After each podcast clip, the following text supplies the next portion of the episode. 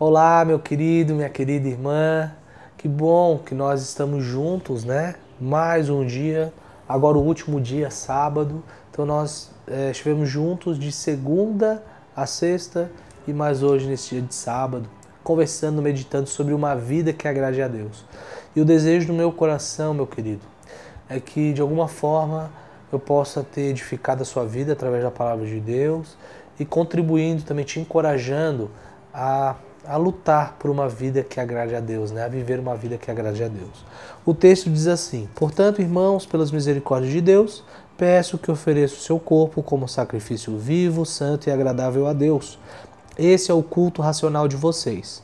E não vivam conforme os padrões desse mundo, mas deixem que Deus os transforme pela renovação da mente, para que possam experimentar qual é a boa, agradável e perfeita vontade de Deus. Meus amados, você já fez aquela pergunta: qual a vontade de Deus para minha vida? O que será que Deus quer de mim? E a resposta para essa pergunta, ela não, muitas vezes não é uma resposta simples. Nós não podemos ser simplistas, mas é uma resposta muito clara, é o meu modo de ver.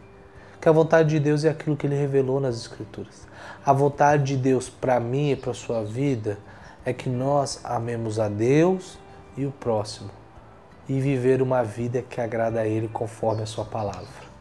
Uma resposta simples, mas não simplista, né? porque é um desafio enorme. Mas aqui, Paulo, então, concluindo aqui esse raciocínio de uma vida que agrade a Deus. Então, nós falamos que é uma vida vivida pelas misericórdias de Deus, como um sacrifício, como um culto, não se moldando né, conforme os padrões desse mundo, é, renovando a nossa mente com a palavra de Deus. E agora Paulo vai falar que quando tudo isso acontece, quando nós vivemos essa vida que agrade a Deus, dessa, desse, com esse padrão, com esse formato, nós vamos experimentar, nós vamos aprovar a vontade de Deus. Ela é agradável, ela é perfeita e ela é boa. São esses adjetivos que Paulo usa quando nós experimentamos, quando nós vivemos uma vida que agrade a Deus. Eu gosto de, quando eu ouço essa palavra experimentar, eu gosto sempre de pensar numa comida muito gostosa, né? A maioria de nós tem uma comida preferida. Às vezes é estrogonofe, pizza, empadão, né? Aquela comida que quando você come, você come com fome mesmo, parece, né? Você experimenta aquele sabor e você se delicia. Então isso é o que Paulo está querendo dizer aqui, né? A vontade de Deus, ela é boa, perfeita e agradável. Nós vamos experimentar, nós vamos nos deleitar quando nós vivemos uma vida que agrade a Deus.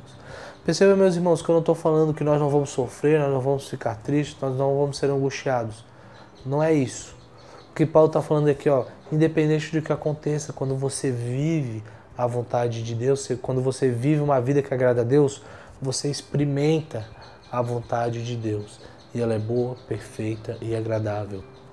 E assim, uma vida que agrade a Deus, ela reflete um pouquinho do que será na eternidade, né? Nós passaremos a eternidade desfrutando de uma vida com plena, né? Uma vida plenamente agradável a Deus. Então, meus amados, espero que você viva uma vida que agrade a Deus. Eu espero que você vive pelas misericórdias de Deus, uma vida dedicada, um culto diante de Deus, uma vida vivida conforme os padrões que Deus estabeleceu na palavra dele, renovando a sua mente com a palavra por meio do Espírito e no final experimentando a vontade de Deus, que é boa, perfeita e agradável. Deus te abençoe.